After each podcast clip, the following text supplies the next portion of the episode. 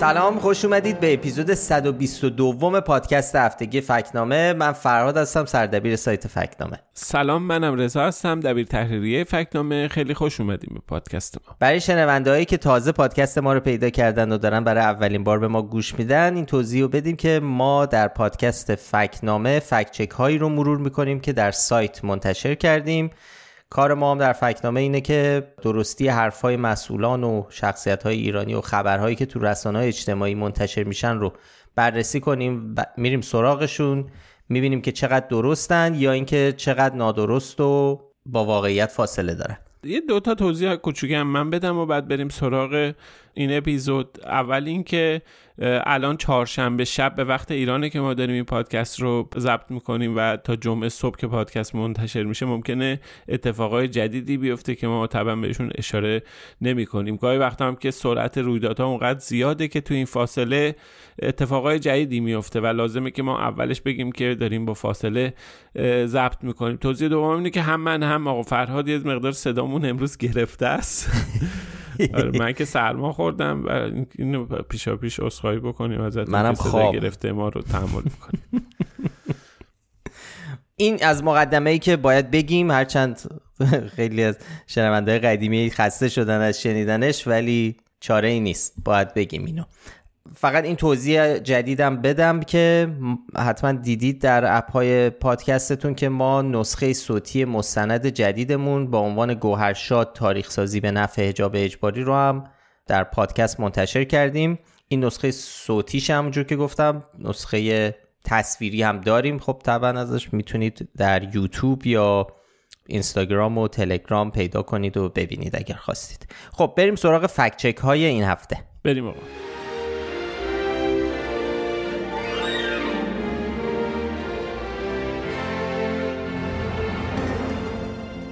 اولین فکچکی که این هفته می‌خوایم دربارهش صحبت کنیم مشابه فکچک قسمت قبلی اپیزود قبل موضوع مربوط به گشت ارشاد و سیاست های جدیدی که دربارش اعلام شده. هفته پیش خب مفصل توضیح دادیم که چجوری افرادی توی حکومت یا رسانه میان و مدعی میشن که دیگه خبری از گشت ارشاد نیست. اینایی که دارین توی خیابون می‌بینین یه چیز دیگه هن. مثلا میگن دیگه اون ونا با اون اسم و عنوان تو شهرها تردد نمی‌کنن یا رنگشون عوض شده. خب ما مفصل توضیح دادیم که گشت ارشاد یه مفهوم فراتر از یک واژه فراتر از رنگ ون و این چیزاست. و به طور کلی به نحوه مواجهه نیروی نظامی با زنان و در واقع برخورد با زنان به بهانه پوشش و حجاب اونهاست که دستگیر می‌کنه تذکر میده می‌بره. به حال منظور کاملا از گشت ارشاد مشخصه. این هفتم دوباره یک فکچک داشتیم. تقریبا مشابه همین. آقای یعقوب رضازاده نماینده مجلس و عضو هیئت رئیسه کمیسیون امنیت ملی گفته بود که ظاهرا رئیس سازمان اطلاعات فراجا همین فرماندهی انتظامی جمهوری اسلامی گفته به اونا به نماینده که گشت های پلیس گشت تذکر بیهجابی و بدهجابی است. این گشت دستگیری ندارد و به معنای گشت ارشاد قدیم نیست. دوباره همین بحث گشت ارشاد قدیم و گشت ارشاد جدید و اینا رو مطرح کرده بود که ما خب به این گفته به این ادعا نشان شاخدار دادیم. چون واقعیت کاملا با چیز و با چیزی که گفته میشه فرق می‌کنه. به شکل آشکار و خندهداری هم. در واقع فرق کنه البته یه چیزای دیگه هم گفته بود اینکه دستگیری ها فقط مربوط به اماکن عمومیه و اون اماکنی که به صورت مختلط اقدام به رقص و پایکوبی و آواز می‌کنن. مثلا در اطراف تهران کافه رستورانایی وجود داره که رقص مختلطه و پلیس با اونها برخورد جدی خواهد کرد. این حرفا رو 29 تیر زده آقای یعقوب رضازاده. این ولی در حالیه که سعید منتظر المهدی سخنگوی ناجا چند روز قبلش یه ویدیو ضبط کرد و که ما یه بخشش رو تو پادکست قبلی هم گذاشتیم و شنیدید. اونجا دیگه بدون هیچ ابهامی توضیح داد که گشت های پلیس با کسایی که با به قول دوستان بیهجاب هستن برخورد می‌کنه تذکر میده و اگه توجه نکنن افراد رو به مراجع قضایی تحویل میده. به غیر از اونم خب اظهارات و گزارشهایی هست که نشون میده این حرف آقای رضازاده حرف به شدت نادرستیه. مثلا امام جمعه فردیس اخیرا گفته که مغازه‌دارها به افراد لباسهایی میدن که بپوشن و برن تو خیابون بچرخن و بهشون پول میدن. این همون بحثیه که این بیهجابی توطئه دشمنه و از خارج پول می‌گیرن که ما قبلا هم دربارش حرف زدیم. آقای حسینی امام جمعه فردیس به این افراد میگه بیهجاب های اجاره و گفته در این خصوص افرادی در قوم و کرج و فردیس شناسایی و دستگیر شدن. بجز اینها ما توی مطلبم چند تا ویدیو هم منتشر کردیم که توشون نشون میده که پلیس داره چه برخوردی می‌کنه با زنهایی که خب حجاب اجباری رو رعایت نمی‌کنن. گشت ارشاد تو ویدیویی که گفته میشه در گیشا گرفته شده هست. یه زن معمور گشت ارشاد چادری به یه زن حمله می‌کنه. یه ویدیو مشهور دیگه هم هست که مربوط به رشته که مردم دارن جلوی بازداشت شدن زنان بیهجاب رو می‌گیرن و پلیس حالا گاز اشکاور می‌زنه. به حال فکر می‌کنم یه تجربه عمومی مواجهه هستش که مردم به صورت عینی دارن تو کوچه و خیابون ها می‌کنن. کاملا مشخصه. خب ما تصویرها رو می‌بینیم گزارش هایی که میاد رو می‌خونیم. اما فکر می‌کنم واقعیت برای همه مردم روشن و مشخصه که چیزی که وجود داره گشت ارشاد حالا به یه دلایلی یه بخشی از مسئولان و مقام های جمهوری اسلامی و رسانه اصرار دارن بگن این اون نیست. ولی در عمل چیزی که بخواد نشون دهنده تفاوتی باشه دیده نمیشه. عمل یعنی حداقل چیزایی که به صورت عیان پیداست چیزی دیده نمیشه و همون عینا همون رفتارهایی که پیش از این بوده همون روی کردی که قبل از این وجود داشته همون مراحل به همون شکل همون نحوه پوشش همون نقاطی که قبلا وای میسادن همه چی. یعنی همون عینا هیچ تغییری نکرده فقط حالا تصنیم میگه گشت ارشاد بر نمیگرده آقای رضا میگه. این گشت ارشاد قدیم نیست. این خیلی جالبه که ظاهرا بخشی از حکومت رد شده از این قضیه ولی خب نمی‌خوان علنی اعتراف کنن که این چه سیاست اشتباهی بوده که تو این سالها چند سال فکر می‌کنم نزدیک 15 سال حداقل پی گرفته شده. و برای همینه هی دخوان دور دوری کنن از این ماجرای گشت ارشاد بگن. نه نه نه این اون نیست این اون نیست. ولی خب به قول شما عملا داره همون اتفاق میفته و حالا اینکه اسمش عوض شده رنگ ون عوض بشه نمی‌دونم تذکرش شکل دیگه ای باشه یا نباشه فرقی در اصل قضیه نمی‌کنه. کما اینکه این حرف که اصلا پلیس فقط کارش تذکر باشه خب این چه ربطی داره به کار پلیس؟ یه ذره با منطق جور در پلیس وقتی یه مسئولیتی رو قبول می‌کنه که بتونه اعمال هم بکنه دیگه. اگر کسی رایت نکنه مثلا پلیس راهنمایی رانندگی که نمی‌تونه فقط تذکر بده. باید وقتی کسی چرا قرمز رد کرد یه عمل قهریه ای هم باید این وسط باشه دیگه. وگرنه که پلیس چرا باید چیز کنه؟ می‌تونن یه آدمای دیگه ای رو بیارن کارشون تذکر باشه. ولی اینکه این افتاده رو دوش پلیس و پلیس داره اینو اجرا می‌کنه به صورت منطقی یعنی که خب کسی که حرف پلیس رو اجرا نکنه در باید یه عواقبی هم داشته باشه و وقتی عواقب داشته باشه میشه گشت ارشاد.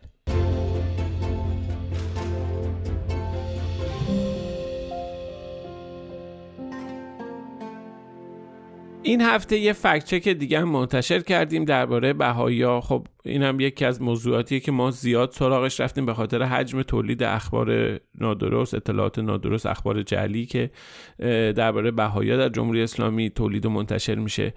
احتمالا این روزها در شبکه اجتماعی ممکنه که چشمتون به هشتگ امیر کبیر متشکریم خورده باشه دیده باشینش. خب کاربران ارزشی با این هشتگ توییت می‌زنن و به نوعی از امیر کبیر به خاطر اعدام بهایا در دوران قاجار انگار دارن تشکر می‌کنن و به همین بهانه توی شبکه اجتماعی و توی سایت های ادعای زیادی رو درباره بهایی مطرح می‌کنن. که بعضیاش خب خیلی مشهور و قدیمیه سابقه داره که ما هم رفتیم سراغ یکی از اونا و اون هم ادعای نادرستی درباره یکی از آینهای بهاییت که ادعا می‌کنن که ازدواج با محارم در بهاییت آزاده که خب اینطور نیست. البته توضیح حالا گیر فکچکی فکچوال بدیم. اون کشداری که در زمان امیر کبیر به دستور امیر کبیر و بعدا توی دوره دیگه به دستور ناصرالدین شاه شد اعدام بابی ها بود. یعنی کشتار و قتل عام بابی ها بود که بعدها پیروان محمد علی باب میرن دنبال روی بهاءالله میشن در واقع و بعدا به اسمشون تبدیل میشه به بهاییت. یعنی در واقع حالا همون قضیه است ولی توضیح دقیق ترش اینه.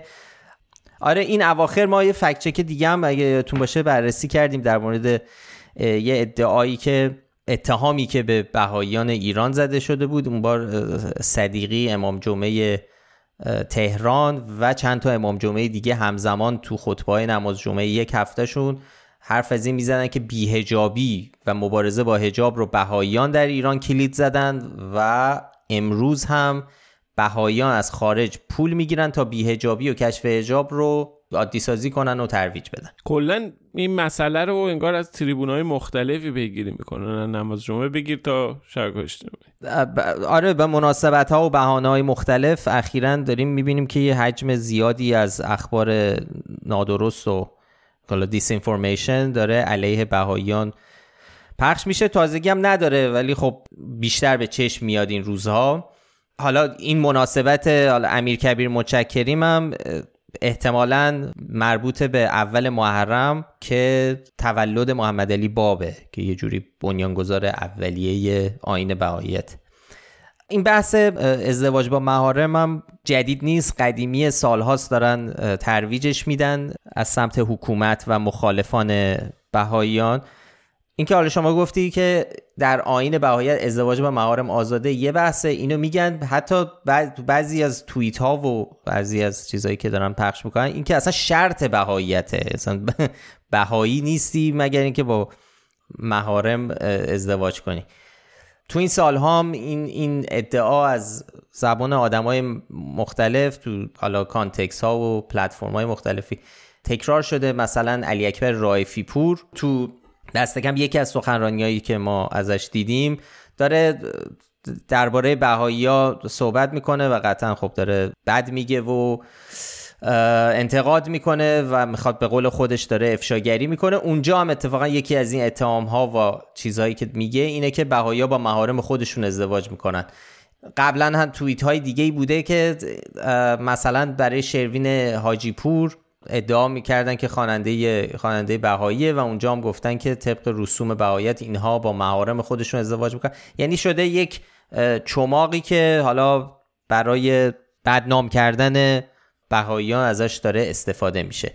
کلا حالا نسبت دادنی که بگن فلانی بهایی نمی‌دونم فلان یعنی هر کی که موضع انتقادی می‌گیره یعنی یه رویه است. حالا جدا اون قبلا برای گلشیفت فرانی اما دیده بودیم که این کارو کردن و از این تبلیغات میگن. حالا ولی جدا از این که حالا کی بهایی هست کی بهایی نیست که حالا این موضوع دیگه ایه ما تمرکز رو توی این فکت چکی که منتشر کردیم گذاشتیم سراغ این ادعا. بحث ازدواج با محارم رفتیم ببینیم که از کجا میاد. و مبنا و پایا اساسش چیه و چه قصه ای داره. آره مثلا چیزهایی می‌بینیم تو مثلا خبرگزاری فارس و اینا مشخص از ادبیاتش که خب خیلی ادعاهای قرض ورزانه خیلی جاها اصلا بحث ازدواج نیست. میگن اینا با مهارم خودشون رابطه جنسی دارن.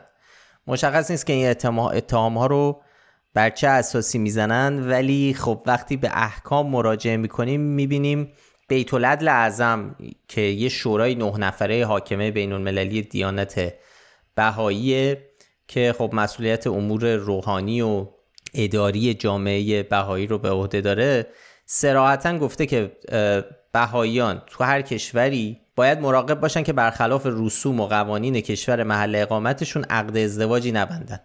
که خب طبعا ازدواج با محارم هم برخلاف رسوم و قوانین کشور و اصلا خب کلا چنین اتفاقی مجاز نیست. غیر از این گزارش و شواهدی هم تو این زمینه وجود نداره. ازدواج بالاخره یه مسئله عمومیه. شما مثلا تصور کنید مثلا یه خواهر برادری باشن از بچگی همه اینا رو می‌شناسن بعد مثلا اینا تو بزرگسالی بخوام با هم ازدواج کنن خانواده تشکیل بدن. خب چیزی نیست که قابل پنهان کردن باشه یا در هر جای اتفاق بیفته توجه افراد رو جلب نکنه. به جز این ما سراغ متون بهایی هم رفتیم. متون مذهبی و مقدسشون. به نظر می‌رسه که یکی از دلایلی که این شایعه رو درباره بهایا به وجود آورده اینه که تو بند هفت کتاب اقدس کتاب احکام بهاءالله کتاب مقدس بهایت گفته شده که ازدواج با همسر پدر حرامه. این از قول بهاءالله مطرحه. بر اساس این منتقدا میگن بیا فقط اینو حرام کرده. وگرنه مثلا می‌گفت که ازدواج با مهارم ممنوعه ازدواج با چیز. ولی چون مشخصا گفته همسر پدر خب پس بقیه آزاده دیگه. در حالی که تو بقیه متون توضیح داده شده که وقتی یه چیزی حرامه مثلا اینو از قول عبدالبها پسر و جانشین بهاءالله نقل شده که در رد این ماجرا میگه که خب دلیل نمیشه چیزی که وقتی یه چیزی حرامه یه چیز دیگه حرام نباشه لزوما. مثلا مثالش هم از قرآنه که در قرآن به وضوح و به روشنی گوشت مردار و گوشت خوک رو حرام اعلام کرده. ولی آیا یعنی این معنیش این میشه که در اسلام مثلا الکل خوردن مجازه؟ خب نه این ربطی به اون نداره. حتی در بقیه متون توصیه شده که با حتی امکان با قوم و خیش هم وصلت نکنید. با هرچی دورتر باشن بهتره و توش گفتن که اصلا برای نسل بهتری درست میشه و خب چیزیه که خب خیلی همه هم می‌دونیم که وقتی ازدواج های فامیلی زیاد میشه عواقب خوبی نداره به لحاظ ژنتیکی. به جز اینها بیت العدل یک بار در سال 1981 یک بار دیگه در سال 2010 به این سوال پاسخ میده. در سال 1981 تصمیم گیری در این مورد رو به نفوس مؤمنان واگذار می‌کنه. تو سال 2010 در نهایت مصادیق مهارم رو مشخص کرده و خب ازدواج با اونا رو غیر مجاز اعلام می‌کنه. مصادیقش رو دقیقا میگه میگه مثلا نامادری ناپدری نادختری ناپسری یا عروس داماد مادرزن پدرزن مادر شوهر پدر شوهر. و موارد دیگه ای که پیوندهای قانونی اجتماعی مانند فرزند خاندگی که موجب تشکیل یک خانواده مشترک می شود رو جایز ندونسته. اونجا هم دوباره تاکید می‌کنه که ازدواج بهاییان هر کشوری باید بر اساس قوانین اون کشور باشه. یعنی مخالف قوانین اونجا نباشه. اگر اونجا یه چیزی ممنوع شده برای بهاییان ساکن اونجا هم ممنوع خواهد بود. قوانین و آداب و رسوم البته. قوانین و آدم و رسوم. چون بحث آداب و رسوم اصلا تو خیلی از کشورها تو خیلی خیلی کشورها هم دخترم دخترمو پسرمو و دختر خاله پسر خاله و اینا هم جزء از نظر حداقل فرنگی تابوه و خلاف آداب و رسومه دیگه. آره اصلا چیز با مزه قضیه هم اینجاست دیگه. کسانی که دارن این اتهام رو می‌زنن به جامعه بهاییت یعنی دوستان طرفدار حکومت دارن تو کشوری زندگی می‌کنن که دخترمو پسرمو دختر خاله پسر خاله با هم ازدواج می‌کنن و اصلا تابو نیست. ولی این از دید جمعیت زیادی از دنیا مخصوصا در غرب همون ازدواج با مهارمه و اصلا شاخ در میارن وقتی می‌فهمن همچی چیزی هست. به حال یعنی که خب این یه قصه ایه که خیلی جای محکمی با این هست دادن این دوستان. نه به لحاظ فکچوالی نه به لحاظ اینکه چیزهایی که خودشون مجاز می‌دونن از دید خیلی ها ازدواج مهارمه و خیلی این بحث ازدواج با مهارم و این توی این کانون ارزشی ها این هواداران جمهوری اسلامی مثل مثلا گروه های رایفی این بحث ازدواج به مهارم و اینا خیلی براشون مهمه. ما بارها دیدیم درباره همیشه سعی می‌کنن اون طرفی که باش مشکل دادن. حالا یه بار میان میگن غرب اینجوریه یه بار میگن ازدواج با مهارم در فرانسه قانونی فرانسه شد. قانونی شد آره. آره مظهر یعنی فساد دیگه که اینا خوششون مظهر... نمیاد آره اینا دارن آره. ازدواج می‌کنن با مهارم اینا خوبن که این ور نشستن. در صورتی که اینا هیچ کدومشون پایه اساسی نداره. نمونهش اینی که دیدیم قبلا هم که اون بحث فرانسه و اینا رو فکت چک کردیم و شاخدار داده بودیم. یه حربه یه براشون برای نشون دادن انحطاط اخلاقی اون گروهی که باش مخالفن و بدنام کردنشون. بخوان نشون بدن که ببینید اینا از تمدن بدورن ولی همونجوری که گفتیم مثلا حالا تو آمریکا و خیلی کشورهای اروپایی دقیقا همین نگاه رو به همین ازدواج پسرم و دخترم و اینا دارن. بر ما توی مطلب لینک ها و توضیحات بیشتر رو گذاشتیم که اونجا هستش. در دسترس اگر علاقه داشتید و حوصله داشتید می‌تونید برید و بیشتر ببینید و بخونید.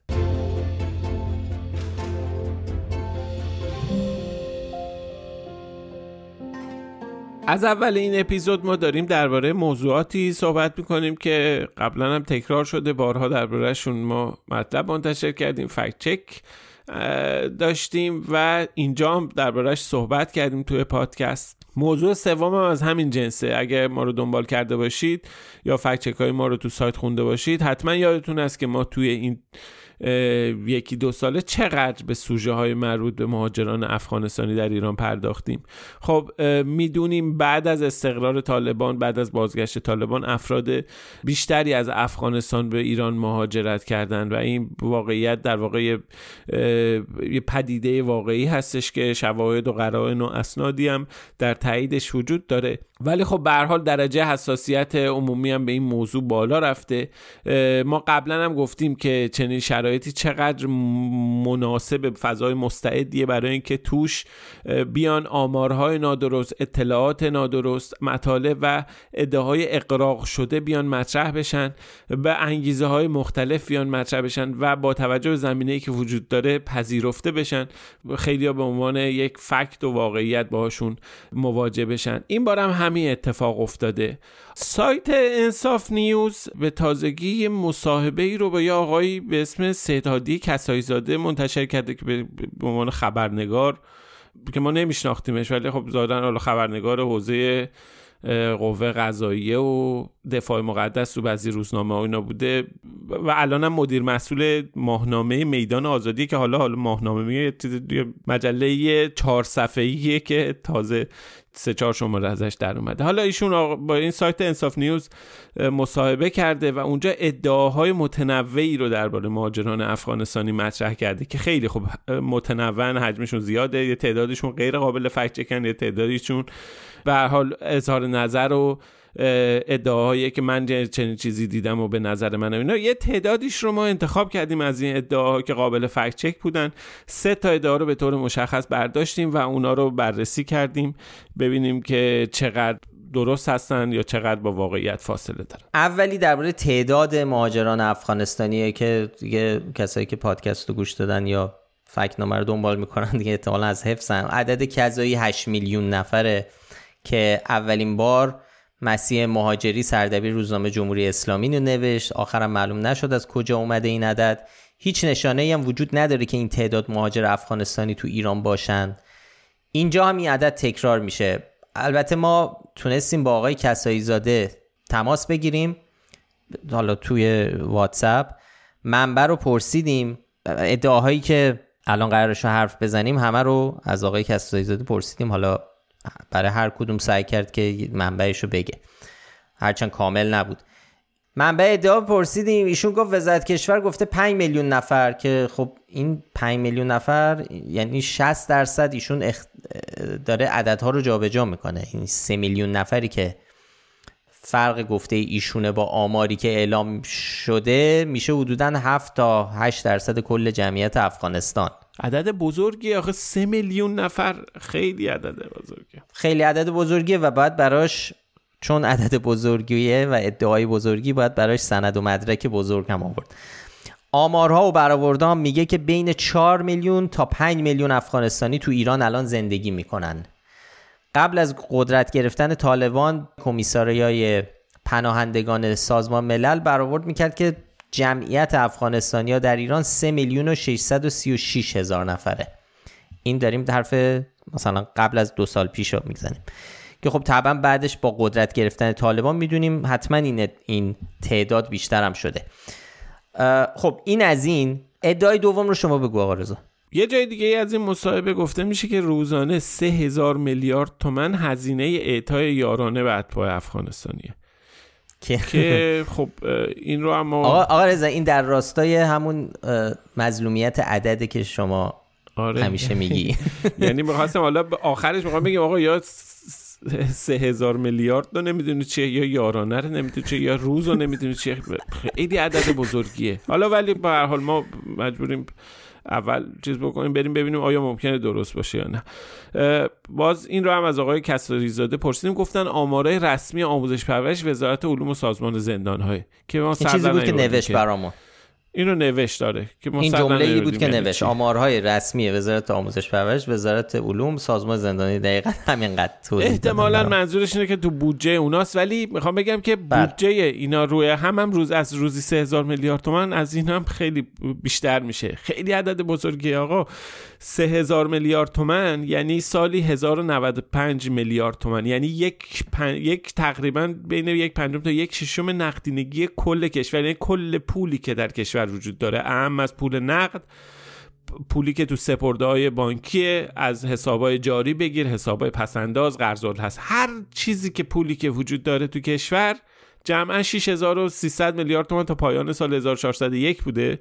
خب شما حساب کن 1095 میلیارد تومانش رو ایشون داره میگه که اینو یارانه دادن به اتباع افغانستانی. یارانه بیام حساب کنیم ببینیم یارانه ها چقدره. خب اعتبارات یارانه ها مشخصه تو بودجه امسال این عددی که آقای کسایی زاده گفته یک و هفت دهم برابر کل اعتبارات یارانه های امسال. اهم از یارانه نقدی یارانه نان یارانه هر یارانه ای که میدن به اضافه کمک هزینه‌ای که به بهزیستی و کمیته امداد میدن. همه اینا رو حساب بکنی اینو ضرب در یک و هفتم برابر کنی می‌رسی به عددی که آقای کسایی زاده گفته. به غیر از این حالا حتی بحث یارانه پنهان هم ما رفتیم برای اطمینان حساب کردیم. یارانه پنهان منظور این چیزیه که آقا بنزین و مثلا ارزونتر از قیمت واقعیش میفروشن. نفت و اون عدم و نفیه که دولت داره به دست میاره از ارائه اجناس به قیمت پایین تر توی داخل ایران مخصوصا سوخت و عاملای انرژی و اینا. ما اونا رو هم حتی بریم حساب کنیم. خب اون عدد دقیقش که نمی‌دونه. یه موضوع جذابی هم هست. اگه یادتون باشه تو انتخابات ریاست جمهوری هم همه همه کاندیداها داشتن درباره یارانهای پنهان صحبت میگن ولی همه اعداد اون برآوردار هم ما حساب بکنیم بیاریم باز به نسبت جمعیت یعنی یه چیزای عدد رقمای گنده به دست میاد ولی باز به نسبت جمعیت افغانستان تقریبا یک صدم این چیزی که آقای کسایی زادم نمیشه. یعنی اگر فرض کنیم که تمام شهروندان افغانستانی از این یارانه استفاده کنن که نمی‌کنن. چون بحث یارانه های اصلی خب یارانه نقدی که بعد به افغانستان تعلق نمی‌گیره. بحث یارانه های مربوط به خیلی چیزایی که هستش توی چیزهای مختلفی که دارن میدن بحث کمک از اینای بهزیستی و اینا اینا تعلق نمی‌گیره. و غیر از اون یارانه پنهان هم عمدتا میره به حساب کسایی که وسیله نقلیه شخصی دارن مصرف انرژی زیادی دارن که خب شهروندان افغانستانی عمدتا خب جزء اون طبقه نیستن که حالا تعداد زیادی ماشین داشته باشن یا وسایل نقلیه یا مصرف انرژیشون زیاد بشه. اما اگر هم باشه این عددی که گفته شده به شدت غیر منطقیه به شدت اقراق شده است و با واقعیت یک فاصله نجومی داره. ادعای سومی هم که خیلی سریع مرور بکنیم و آقای کسایی زاده تو این مصاحبه مفصل بهش اشاره کرده درباره حضور اتباع افغانستانی در استانها و شهرستانهای ایرانه. ایشون میگه که اتباع افغانستانی جمع شدن تو یک سری شهرهای بزرگ و خب باعث مشکلات شدن. اینکه تو استانهایی مثل یزد، لرستان، آذربایجان شرقی حضور ندارن. همه اومدن تهران مخصوصا و حالا خراسان رضوی. خب بله گزارش هم نشون میده که تمرکز جمعیتی مهاجران افغانستانی در شهرهایی مثل تهران و مشهد بیشتره. ولی اینکه تو بعضی استانها نیست اصلا حرف درستی نیست. چیزی که باید بدونیم اینه که خب اتباع افغانستانی به لحاظ قانونی می‌تونن در همه استانهای ایران رفت آمد کنن. ما نقشه نقاط ممنوعه برای دارندگان کارت آمایش و کارت هویت رو هم منتشر کردیم که در واقع منبعش سازمان ملله این این کارتیه که در واقع مدرک اقامت یک ساله است و باید برای هر سال تمدید بشه.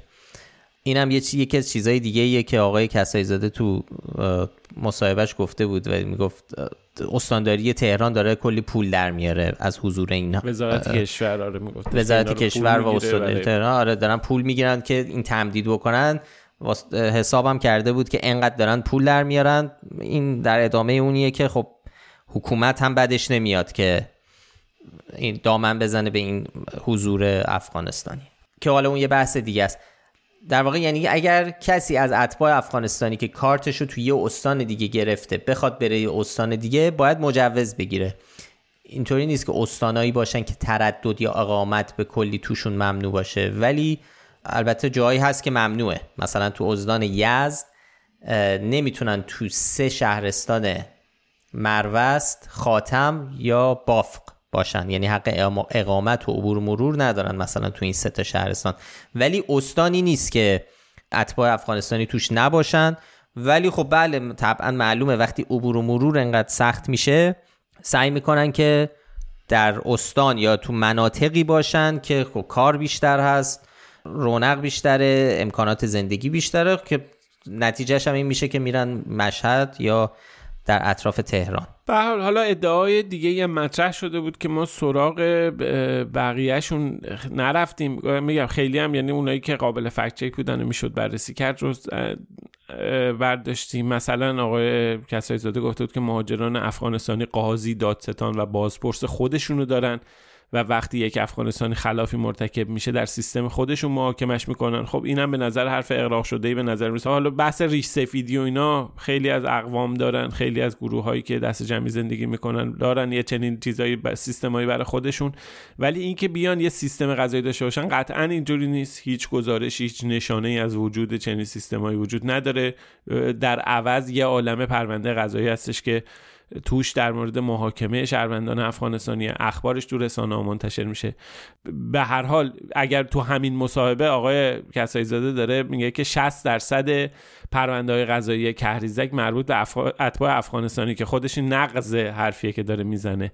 به هر حال میگم ادعای دیگه هم مطرح شده بود اما ما این ستا رو برداشتیم البته ما فکت چک نکردیم و اون قسمت 60 درصد رو به عنوان فکت نگیم. این حرفیه که آقای کسایی زده زده. ولی خب برای ما امکان اینکه پرونده های قضایی رو بخوایم بررسی بکنیم فراهم نیست. اینکه آقای کسایی زده از کجا اینا رو در آورده این یه بحث دیگه است.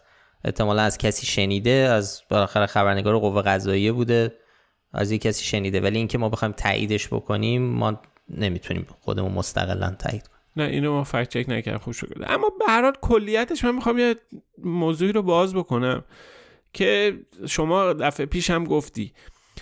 به هر حال موضوع مهاجرت یک موضوع حساسیت برانگیزه. خیلی ها به حق حساسیت دارن. ما هم توی کامنت هایی که برامون می‌ذارن زیاد می‌بینیم درجه حساسیت خیلی ها به این مسئله وروده و افزایش جمعیت اتباع افغانستانی در ایران زیاده. ولی و لزوما هم نجات پرستانه نیست. این حساسیت ها و مخالفت هایی که خیلی ها دارن. این هم یعنی بگیم یعنی ما انگشت اتهام به سمت کسی نمی‌گیریم که هر کس مخالف تو ضد افغانستانی نجات پرستی بله یه مسئله اجتماعی مهاجرت یک مسئله اجتماعیه که ابعاد بسیار گوناگونی داره. اینو ما قطعا باش موافقیم. اما بحث اینه که وقتی که کسی می‌خواد بیاد چه در نفی چه در اثبات مهاجرت حرف بزنه باید حرفها بر اساس فکت ها باشه. قاعدتا قبلا هم گفتیم آقا اینکه من پنجرم و خونم رو باز می‌کنم تو خونه من مهاجر زیاده بیام کلم و بیرون بشمارم از ده نفر نه نفر مثلا مهاجر بودن. به معنی این نیست که 90 درصد جمعیت یک کشور رو مهاجران تشکیل میدن. نه خیر. مسئله رو شما باید در ابعاد جمعیتی ببینی. عدد رقم ها میلیونی بزرگ. شما دارید درباره یک کشور 85 میلیونی ایران و یک کشور 40 میلیونی افغانستان صحبت می‌کنی. خیلی باید با احتیاط درباره 5 میلیون و 4 میلیون و 8 میلیون و اینا حرف بزنی. 8 میلیون 10 درصد جمعیت در واقع میشه 8 میلیون یه درصد قابل توجهی از جمعیت افغانستان میشه. منظور اینه که یهویی اینجوری نیستش که شما احساس کردی جمعیت رفت بگی آقا برآورد سازمان ملل کشک برآورد وزارت کشور ایران کشک. پس من اینی که میگم 8 میلیون درسته. حالا چه مسیح مهاجری باشی توی روزنامه به هر حال جمهوری اسلامی آدم شناخته شده باشی. چه هادی کسایی زاده باشی که حالا چندان چهره خبرنگار شناخته شده نیست. فرقی نمی‌کنه. طرح این مسائل باید بر اساس فکت ها باشه. طرح این مسائل باید بر اساس واقعیت ها باشه و در اون صورتی که میشه قشنگ نقد کرد میشه تحلیل کرد میشه بررسی کرد. ما هم تو فکت نامه از این منظر میایم مسئله رو بررسی می‌کنیم. چون موضوع مهاجرت حساسه ما هم حساسیم به این مسئله و مطالبی که دربارش مطرح میشه رو میایم به دقت فکت چک می‌کنیم و سعی می‌کنیم تمام ابعادش رو ببینیم. حالا تمام ابعادش رو ببینیم. عدد رقمایی که مطرح میشه. هزار میلیارد سه هزار میلیارد دو هزار میلیارد. اینا عددا به حال هر کدومش یه پایه و اساسی باید داشته باشه. یه حد اقلش اینه که یه چارچوب منطقی داشته باشه که اینجا مشخص آقای کسایی زاده حداقل اطلاعی نداره. نه تنها اطلاعی نداره که با عدد و رقم ها یعنی کلا با میلیارد تومن و اینها هم خیلی آشنا نیست و نمی‌دونه که حجم عدد و ارقام به نسبت اقتصاد ایران چقدر زیاده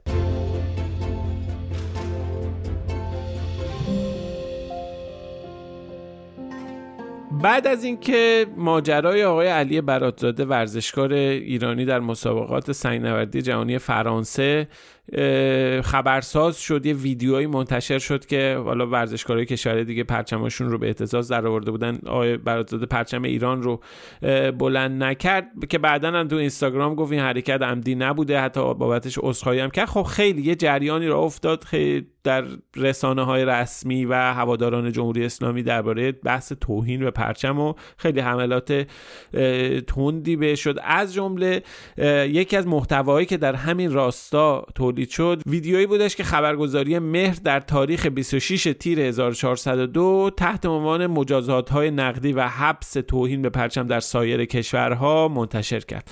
خب ما این رو بررسی و فکت چک کردیم. آقا فراد برامون توضیح میدیم ماجرا از چه قرار بود؟ خبرگزاری مهر تو این گزارش ویدیویش چند تا ادعا می‌کنه در مورد کشورهای دیگه و قوانینشون نسبت به اهانت پرچم. مثلا میگه که توهین به پرچم در آلمان 5 سال حبس و جریمه نقدی داره. در فرانسه 6 ماه حبس و 7500 یورو جریمه نقدی. در اسپانیا، لهستان، پرتغال، سوئیس، ایتالیا و سوئد هم جریمه های نقدی و غیر نقدی تعیین شده و میگه در آمریکا هم حداقل هزار دلار یا یک سال زندان یا به هر دو محکوم میشه کسی که به پرچم آمریکا توهین بکنه. و از اون ورم میگه که ولی متاسفانه ما تو ایران هیچ قانونی نداریم که مجازات تعیین کرده باشه برای کسی که به پرچم ایران اهانت بکنه. حالا اهانت حالا شکل مختلفی می‌تونه داشته باشه ولی خب توضیح بیشتری داده نشده. خب اول از همه بگیم که این ادعاهایی که تو این گزارش مطرح میشه یه مخلوطی از درست و نادرست و نیمه درست و همه چی هست. ولی اگه چند تا رو بخوایم خلاصه بگیم ببین اولا تو آمریکا اهانت به پرچم عمل مجرمانه ای نیست. هرچند تو آمریکا پرچم به عنوان یک نماد خیلی تو بین تو فرهنگ و تو جامعه خیلی باید بهش احترام گذاشت. یعنی یه بحث چیزی داره اصلا پرچم آمریکا در خود آمریکا. ولی اهانت بهش طبق قوانین مخصوصا متمم اول قانون اساسی آمریکا اهانت بهش جزو آزادی بیان محسوب میشه و مثلا دیوان عالی کشور آمریکا یه قانونی که کنگره در مجرمان شناختن اهانت به پرچم تصویب کرده بود رو به خاطر تعارض با حق آزادی بیان باطل کرده. یعنی این بحث متمم اول و آزادی بیان و آزادی بیان عقیده خیلی مهمه و در آمریکا و خیلی سفت و سختیه. حتی دارم میگم برای پرچم که خب کسایی که آمریکا زندگی می‌کنن می‌دونن پرچم و احترام به پرچم چقدر چیز مهمیه. خیلی حساسه چقدر حساسه و یه چیزیه مثل مثلا نهاد سلطنت برای مثلا بریتانیا. یعنی می‌خوام یعنی نماد کشوره نماد ملیه که هر اهانت بهش بسیار عواقب اجتماعی ممکنه بدی داشته باشه خیلی واکنش برانگیزه. ولی طبق قانون کسی نمی‌تونه بگه که این مجرمان است. خب این از این بحث. حالا آلمان اهانت به پرچم مجرمان است ولی. منوط به این که هدف فرد تعرض کننده به پرچم حمله به ایالت یا حمله به نظم دموکراتیک جمهوری آلمان باشه و در تعارض با حق آزادی بیان که در قانون اساسی اومده نباشه. تو مواردی حتی دیوان عالی کشور آلمان حکم محکومیت افرادی که به خاطر تعرض یا اهانت به پرچم مجرم شناخته شده رو نقض کرده و نقض قانون اساسی تشخیص داده و لغوش کرده.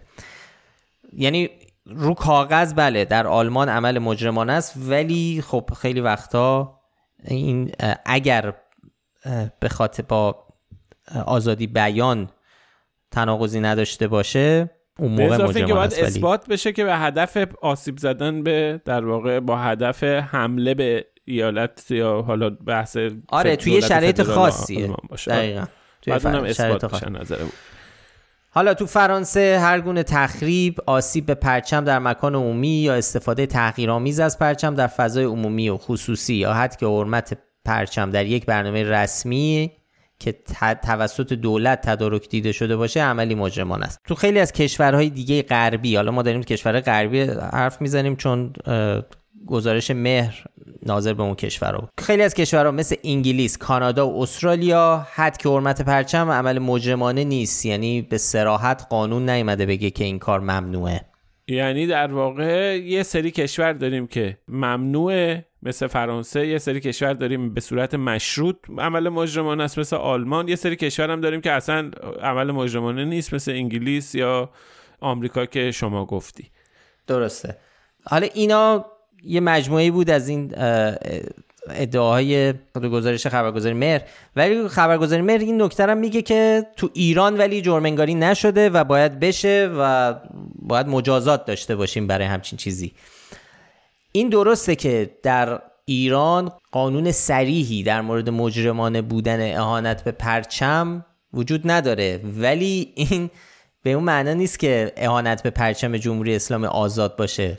مثلا تو ماده 513 قانون مجازات اسلامی میگه هر کس به مقدسات اسلام یا هر یک از انبیاء اعظام یا ائمه طاهرین یا حضرت صدیقه طاهره اهانت نماید اگر مشمول حکم صاب و نبی باشد اعدام می شود و در غیر این صورت به حبس از یک تا پنج سال محکوم میشه.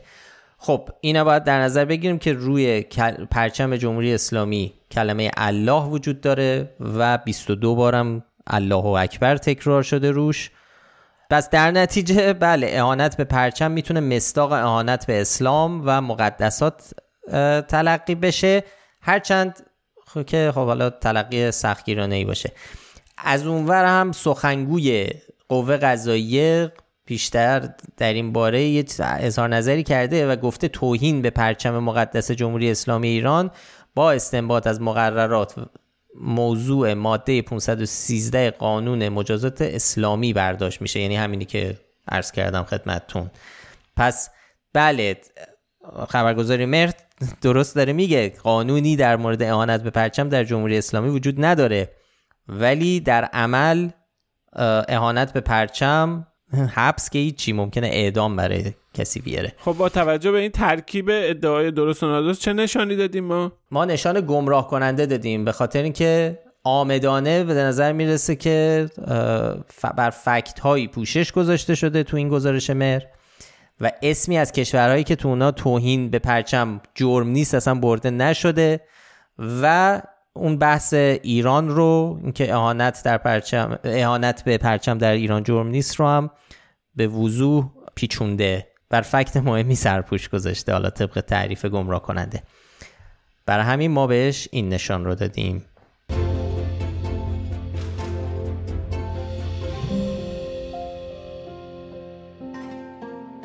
روز 27 تیر یه تصویری تو شبکه اجتماعی از محتوای چت کاربران پیامرسان بله منتشر شد که بازخوردهای زیادی داشت تو رسانه و افکار عمومی. ممکنه شما هم دیده باشید یه مانیتوره که داره یه جدول رو نشون میده یه شبیه فایل اکسل که توش یه سری کلمه است که کاربرها توی اپلیکیشن بله برای هم فرستادن. متنوع هم هستن کلمه ها مثلا چیزای حالا می‌رسیم بهشون. مثلا چیزایی مثل اوکی آها کنکور وای عزیزی گل و یه سری حالا کلمه هایی که نمیشه گفت تو پادکست. خب سوال اینه که امنیت کاربران در این اپلیکیشن چجوریه؟ این چیزی که پخش شد خب نگرانی به وجود آورد از اینکه خب تمام محتوای چت ها رو اون حالا ادمینستریتورها کسایی که دارن اپلیکیشن رو میگردونن دسترسی دارن بهش. پس حریم خصوصی وجود نداره. چون ساده ترین کلمات داره توش مطرح میشه. ولی حالا اپلیکیشن بله در واکنش به این ماجرا یه بیانیه ای داد که البته خب طی اون بیانیه تایید کرد که بله این تصویر در واقع مربوط به بکند اپلیکیشن بله است. اپلیکیشن بله یکی از چندین پیام رسان ایرانی که با حمایت دولت جمهوری اسلامی ایران تولید شده و خیلی دربارش تبلیغ شده. خیلی ادعا شده که گفتن توی تبلیغاتی که می‌کنن حریم خصوصی کاربران حفظ میشه و ما متعهد هستیم تضمین می‌کنیم این حریم خصوصی. ولی الان به تقریبا میشه گفت عیان ترین شکل ممکن. یعنی دیدن جزئیات یک چت با موضوعیت عمومی یه سری کاربر دیگه از این واقعا نقض حریم خصوصی تر. من نمی‌دونم چه جوری دیگه میشه چی میشه متصور شد چون بحث دیتا و اینا هم نیست بحث ریز فرچیکاست اما بله همون جوری که شما گفتی بیانیه‌ای که داره میده بازم اونجا ادعای این که ما حریم خصوصی رو حفظ می‌کنیم و داره مطرح می‌کنه. اما داره میگه که ادعا می‌کنه که این چیزی که این تصویری که منتشر شده مربوط به کانال ها و در واقع گروه های بوده که در تعداد و مقیاس وسیع بودن و درباره اون محتوای مجرمانه وجود محتوای مجرمانه در مورد اونها گزارش شده و برای این اساس داشته بررسی می شده و اون تصویر از اونجا اومده. ببینیم ما اینکه آیا اینها گزارش گزارش شدن یعنی در واقع اونا چیزایی که report محتوای مجرمانه تو گیومه شدن رو نمی‌تونیم ثابت کنیم. ولی کلماتی که ما داریم می‌بینیم تو این تصویر تقریبا همشون به جز چند تاش همه کلمات خیلی عادی هن. یعنی مثلا تو مایه اوکی و آها و بذار ببینم می‌تونم کنکور وای عزیزی گل نمی‌دونم گروه چت دارید یه همچی چیزایی یا مثلا یه چیزی پیشکسوتان یا یه دیگه از بله 23 تیر هست می‌دونی یعنی حرفای خیلی معمولی و عادیه که دقیقا معلوم نیست این چه جوری اسمش هست شده محتوای مجرمانه. چند تا حرف و... تربیتی هم هست که اونا هم حالا خیلی هم چیز نیستی که بیاد آره بشه محتوای مجرمانه, مجرمانه. آره دیگه چی چی و چی چی و بیبو بیبو اینا. آره حرف آره مجرمانه به اون معنی حتی به معنی با استانداردهای جمهوری اسلامی هم نمیشه گفت مجرمانه حالا. یعنی نه حرف از نه حرف سیاسیه نه حرف فوشه به مقدساته. نه نه نه حرف از مثلا مبارزه مسلحانه و باشه اگه عمل مجرمانه بشه باید تو خیابون الله هزار نفر بگیرن در لحظه تو تهران. خیلی یعنی حرف آره. چیز مستبده خیلی حرفای بد و بی تربیتی ان دیگه اینا هست از زبان فارسی. ولی خیلی مصطلح زیاد استفاده می‌کنن و این خیلی عجیبه که این بشه آره. جز محتوای مجرمانه. به هر حال معمولی بودن این کلمات و این واژه ها احتمال این که بگیم توسط نرم افزار برای بررسی بیشتر مثلا تک خوردن یا یا اینکه یه کاربر انسانی یه کاربر واقعی به عنوان محتوی مجرمان گزارش کرده باشدش یه ذره پایین میاد. بیشتر این این گمانه رو تقویت می‌کنه که همه محتوای گروه ها چون همه اینا از گروه ها میاد. اینم یادمون رفت بگیم که دو جور چیز داریم در پیام رسانه. بله یا گروه یا کاربر. یا گروهن یا کاربر. اینا چیزایی که ما داریم می‌بینیم همه تو گروه ها از گروه ها داره میاد. همه رو داریم می‌بینیم. تگ گروپس خورده. به حال این گمانه رو تقویت می‌کنه که همه محتوای گروه ها ظاهرا برای حالا گردانندگان بله قابل مشاهده است. ولی خب بازم ما چون چیزی رو نمی‌تونیم ثابت بکنیم قابل مشاهده است که اصلا خودشون تایید کردن وجود این تصویر رو که تایید کردن قابل تصویر رو تایید کردن. تصویر تایید کردن ولی این که آخه میگن که اینا همه اینا تک شده برای بررسی.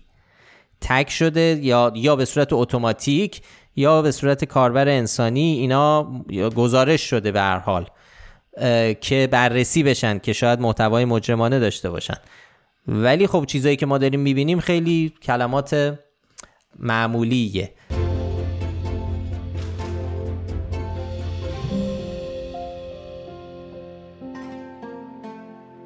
ما این هفته یه فکت چک فوتبالی اقتصادی فوتبالی که نه خیابانی اقتصادی داشتیم که این حرفه یه حرف یه صحبتی از آقای جواد خیابانی گزارشگر معروف فوتبال بود که توی برنامه مناسبتی به اسم محلا یه صحبت های مطرح کرده بود که خیلی واکنش داشت انتقاد می‌کرد از وضعیت موجود که حالا به الان انتقاد دیگه الان رسیده به چهره های مثل جواد خیابانی و اینا هم همه در حال انتقاد هستن.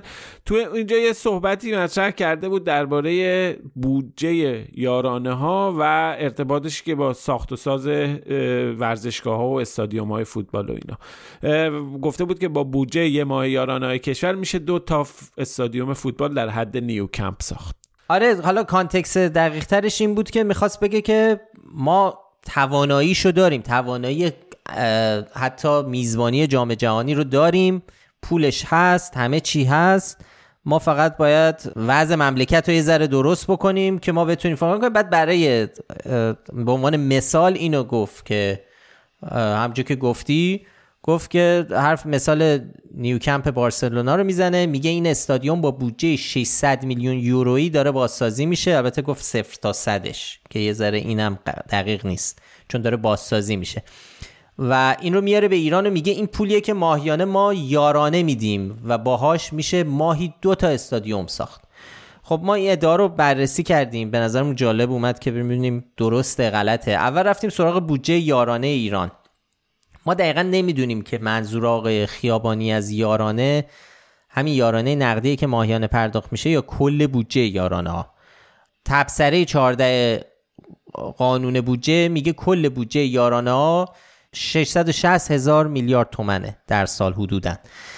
این بودجه برای یارانه نان، دارو، مستمری های کمیته امداد و بهزیستی به اضافه یارانه نقدی و کالابرگ الکترونیکی معیشت خانوارها. در نظر گرفته شده. یارانه نقدی هم میشه سالی 315 هزار میلیارد تومن. حالا ما اومدیم این عددا رو با دلار 40 هزار تومنی حساب کردیم. یعنی حالا دلار دولتی که نداریم ولی دلار نیمایی و اینا رو بخوایم حساب کنیم میشه همین حدود 40 هزار تومن.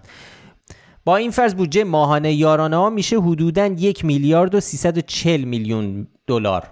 برای یارانه های نقدی هم حدودا ماهی 656 میلیون دلار میشه. پس این از بخش بودجه ماهانه. یه بخش دیگه میشه بودجه ساخت استادیوم. عددهای این ماجرا مختلفه. بستگی داره به شهری که داره توش استادیوم ساخته میشه ظرفیت استادیوم این که چقدر مهمه چه امکاناتی داره. مثلا استادیوم خیلی مجهز تاتنهام تو لندن بودجهش حدودا یک و چهار دهم میلیارد دلاره. تو سینسیناتی در آمریکا هم استادیومی ساختن جدیدن که 250 میلیون دلار هزینه شده. قطر هم برای ساختن هفت استادیوم استاندارد جام جهانی بیسی بین 342 تا 847 میلیون دلار برای هر استادیوم هزینه کرده. یعنی عدد یعنی عدد ثابت نداریم. این خب خیلی طبیعتا خیلی بستگی داره به اینکه چه استادیومی داریم می‌سازیم ولی حدودا داریم درباره همچین عددهایی حرف می‌زنیم. تو ایران هم دو تا استادیوم امام رضا و شهدای فولاد خوزستان اخیرا ساخته شدن که خب استانداردهای خوبی دارن. اونا به ترتیب 200 میلیارد و 150 میلیارد تومن هزینه داشتن.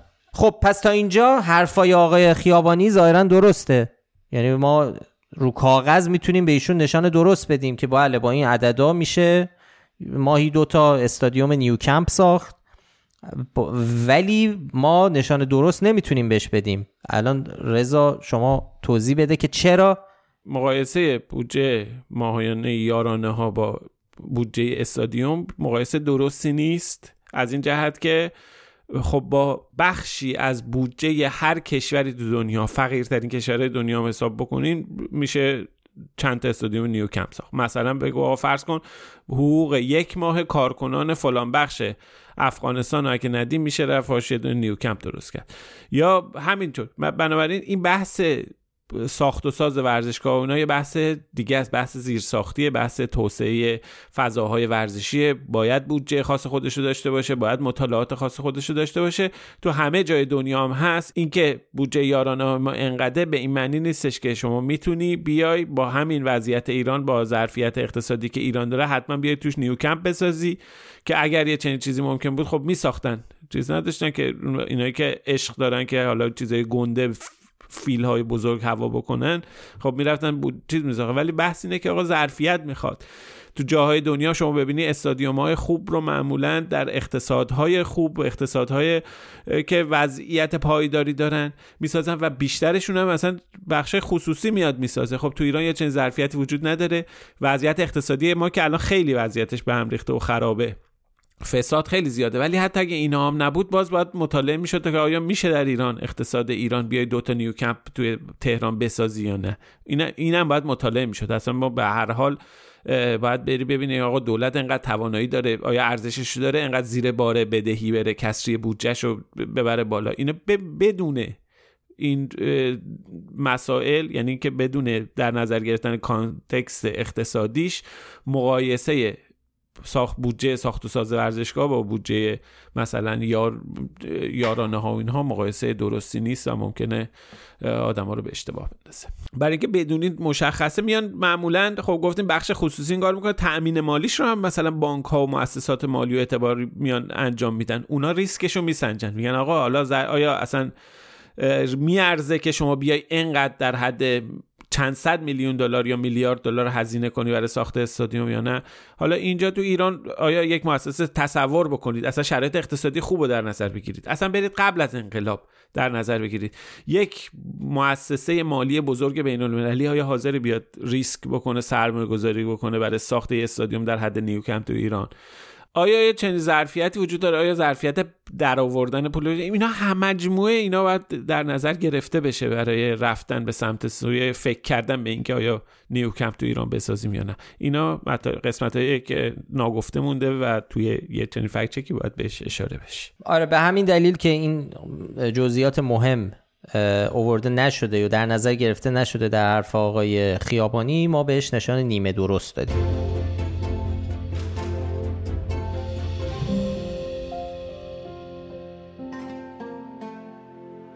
خب به عنوان فکچک آخرم یه گفته ای داریم از یاسر جبرائیلی فعال سیاسی اصولگرا و رئیس مرکز راهبردی نظارت بر اجرای سیاست های کلی نظام. ایشون خب تو توییتر هم خیلی فعاله خیلی وقتا حرفاشو تو توییتر می‌زنه. به جز ما چند تا فکچک دیگه هم قبلا ازش داشتیم. ایشون نوشته که طبق بولتن آماری اوپک درآمد نفتی ایران در سال 2022 معادل 42 ممیز 6 میلیارد دلار بوده که بیش از درآمد نفتی ایران در سال اول اجرای برجام که 41 ممیز 1 میلیارد دلار بوده. رئیسی بر تحریم پیروز شد. کافی است که گامی که برای تثبیت برداشته رو محکم ادامه بده تا آثار این پیروزی در سفره مردم نیز هویدا بشه. این عددهایی که آقای جبرائیل میگه رضا خب کم و بیش تو گزارش سالانه اوپک هم همینا گزارش شده به درستی.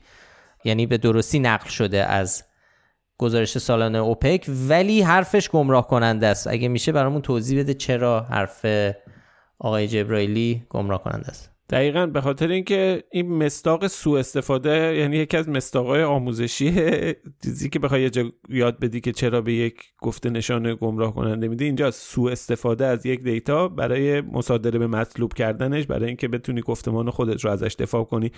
من قبل از اینکه این توضیح بدم آقای یاسر جبرائیلی فقط هم فعال یعنی یه ذره فراتر از این فعال سیاسی و فعال اقتصادی و این نظری الان تبدیل شده با اینکه خیلی از نظر اقتصادی واقعا توی مفاهیم پایه و اینها مشکل داره. قبلا هم ازش فکت چک منتشر کردیم. اما واقعا نقش راه کلیدی داره توی سیاست گذاری ها. جایی که نشسته اونجا بحث مرکز راهبردی نظارت بر اجرای سیاست های کلی نظام. برها خیلی جایگاه مهمیه و تعیین کننده و تاثیرگذاره. اونجاست که تعیین می‌کنن که آقا بحث حالا سیاست های نظام در مقابل تثبیت قیمت ها چه خواهد بود؟ اینا اینا خیلی به حال آقای ابراهیمی آدم مهم و تاثیرگذاریه. اما در مورد این فکت چک که ما رفتیم سراغش عددا همونجوری که گفتی بله درآمد ایران در سال 2022 بوده 42.6 میلیارد دلار. و در سال 2016 میلادی بوده 41 و یک یعنی یک و نیم میلیارد دلار درآمد پارسال بیشتر از سال اول اجرای برجام بوده. اما این هیچ ربطی به ابراهیم رئیسی و تلاش های جمهوری اسلامی برای خونسا کردن تحریما نداره. چرا؟ چون اگر که اینا موفق شده بودن تحریما رو خونسا کنن باید نفت بیشتر میفروختن که اینجوری نیست. ما آمار تولید نفت پارسال یک میلیون بشکه به طور متوسط در روز کمتر از سال نخست برجامه یعنی نفت رو نتونستن تولید بکنن و صادر بکنن. این قیمت نفت افزایش قیمت نفت قیمت نفت در سال 2016 وقتی که برجام تصویب شده بود کمتر از 40 دلار بود 39 دلار خورده ای پارسال 100 دلار بوده. 99 ممیز 90 سنت 99 دلار و 90 سنت. یه چنین چیزی.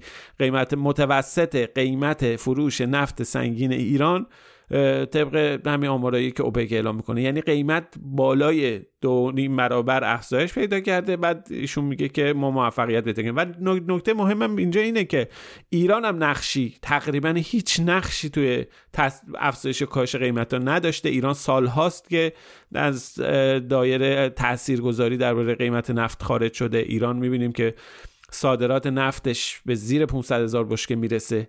صفر میشه بعد از تحریم ها و هیچ تغییری تو قیمت نفت ایجاد نمیشه. می‌بینیم که حالا یه ذره صادراتش میره بالا پایین و هیچ تغییری در بازار نداره. عملا هیچ تأثیری در قیمت های جهانی نداره و این از این جهت هم هیچ ارتباطی با دولت رئیسی نداره.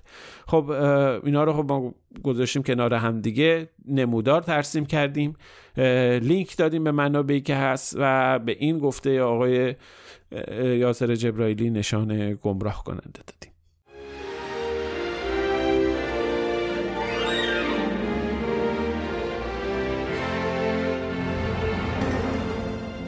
خب اینم از فکچک هایی که ما این هفته تو سایت فکتنامه منتشر کردیم. حالا بریم سراغ کامنت ها. چند تا کامنت هست که می‌تونیم بخونیم. بهزاد برامون نوشته چرا فایل پادکست رو تو تلگرام انقدر با تاخیر قرار می‌دید؟ حداقل جمعه شب یا شنبه صبح بذارید. یک شنبه واقعا بیش از حد با تاخیره و اینکه لطفا کامنت های تلگرام رو فعال کنید. این تبعیض علیه ما کاربرای تلگرام رو نمی‌دونم چه توجیهی داره. والا علت این که ما فایل پادکست رو از اول با تاخیر گذاشتیم. مال اوایل بود که شروع کردیم و خب ما ترجیحمون این بود که شنونده ها برن از طریق پادکچرها پادکست های ما رو گوش بدن اپ های پادکست و خب همه متمرکز بشه اونجا. چون واقعا آخه تلگرام اساسا برای پادکست گوش دادن ساخته نشده ولی متوجهیم که خب برای خیلی ها راحت تر اونجا به دلایلی که دلایل متعدد مخصوصا با این جریاناتی که تو ایران هست سر اینترنت و استفاده از یه سری از اپ ها می‌فهمیم که برای بعضی ها راحت تره که تو تلگرام گوش بدن. ولی خب چشم ما حتما فکر می‌کنیم دربارش فکر می‌کنیم که نه مثلا فکر می‌کنم می‌تونیم همزمان منتشر کنیم الان. و راست میگید. الان هرچی دارم فکر می‌کنم نمی‌دونم آقا شما نظر نظری؟ آقا بهزاد یه نکته دیگه هم گفته بود که درباره کامنت گذاشتن که گفت شما کامنت های کست باکس رو می‌خونین و تو تلگرام امکان کامنت گذاشتن نیست. ولی نه اصلا فعال نیست. آخه آره ما ف... چیز برامون پیغام توی direct تلگرام هم بفرستن. حالا اگه ت... کست باکس که تشریف آوردین که قدمتون سر چشم همینجا بنویسید که خب خیلی همیشه راحت تره. ولی اونجا هم direct برای ادمین بفرستید. حتما سعی می‌کنیم که جواب بدیم و پاسخ بدیم به کامنتایشون آره ولی خب می‌خوان زیر یک پست مشخص کامنت بذارن. بالاخره یه feature یه که خیلی از کاربرا می‌خوان. یه مدت هم ما فعال کرده بودیم ولی واقعا چون نمی‌رسیدیم جواب بدیم و همه چی بی جواب میموند یه ذره کنترلش از دستمون خارج شده بود راستشو بخواین و متوجهم که خب انگیجمنت میره بالا و این قصه ها هست کاربرا با هم حرف می‌زنن.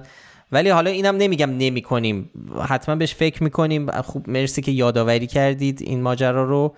ولی می‌خوام بگم علتش این بود. یه ذره ظاهر خوبی نداشت.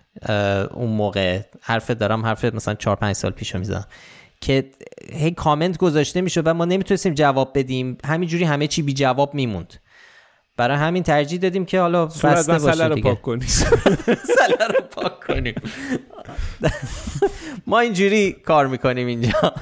مشکل رو زدیم از بیخ. آره، نمی‌رسیم جواب بدیم بس پاک کردیم. ولی نه واقعا جدی میگم. حالا دوباره یه بار دیگه بهش فکر می‌کنیم ببینیم اگر بتونیم منیجش بکنیم حتما لحاظ میشه. پس آقا فراد ما خواهش می‌کنم از آقا افشین که بررسی و مداقه رو انجام بدن و نتیجه قایی رو نتیجه قایی رو حتما. البته آقا افشین نباید بکنه دیگه بچه های دیگه باید بکنه. آقا افشین کار چیز دی بچه های دیگه ولی آره نتیجه قایی رو حتما اعلام کن خب بقیه دوستانم که مثل همیشه به ما لطف دارند رو دیگه حالا ما وارد ما سعی می‌کنیم کامنت هایی رو بخونیم که باید بهشون جواب داد. کامنت های دیگه ولی هر دفعه دوستانی لطف دارن به ما تعریف می‌کنن تشکر می‌کنن. و ما هم از اون از اونا تشکر می‌کنیم بابت لطفشون. یاسی پارسا مهدی قزل نسیم فروغ و بهزاد. چند تا از دوستانی بودن که برامون کامنت محبت آمیز گذاشتن که خیلی به ما کمک می‌کنه و خیلی یعنی دوست داریم دیگه خستگی آدم در میره. خب این از این. خیلی ممنون که پادکست فکت‌نامه رو میشنوید. اگه پیشنهادی به ذهنتون رسید یا نظری درباره کار ما داشتید مثل همین دوستانی که خوندیم و کامنتاشون رو هر هفته می‌خونیم در کست باکس، یوتیوب، تلگرام، اینستاگرام، توییتر و تازگی هم تردز برامون می‌تونید کامنت بذارید. ضمن که خیلی خوشحال میشیم این پادکست رو به بقیه هم معرفی کنید. برای پیدا کردن ما هم کافی اسم فکنامه رو به فارسی یا انگلیسی در هر جایی که باهاش پادکست گوش می‌کنید جستجو کنید. همه قسمت های پادکست رو هم ما در کانال تلگرام ایشالله همزمان با بقیه جاها به زودی و در کانال یوتیوب فکنامه هم می‌ذاریم برای کسانی که راحت تره براشون اونجا به ما گوش بدن. هر هفته هم لینک مطالبی رو که بهشون تو اون اپیزود اشاره کردیم و در بخش توضیحات پادکست می‌ذاریم که اگه خواستید بیشتر بخونید دربارشون کاورهای اپیزودها رو هیلا نیکو طراحی می‌کنه موسیقی پادکست رو باربد بیاد ساخته و افشین صدری هم تهیه کننده پادکست فکنامه است. آدرس سایت ما هم هست فکنامه وقتتون بخیر و تا هفته دیگه خداحافظ. مراقب خودتون باشید. خدا نگهدار.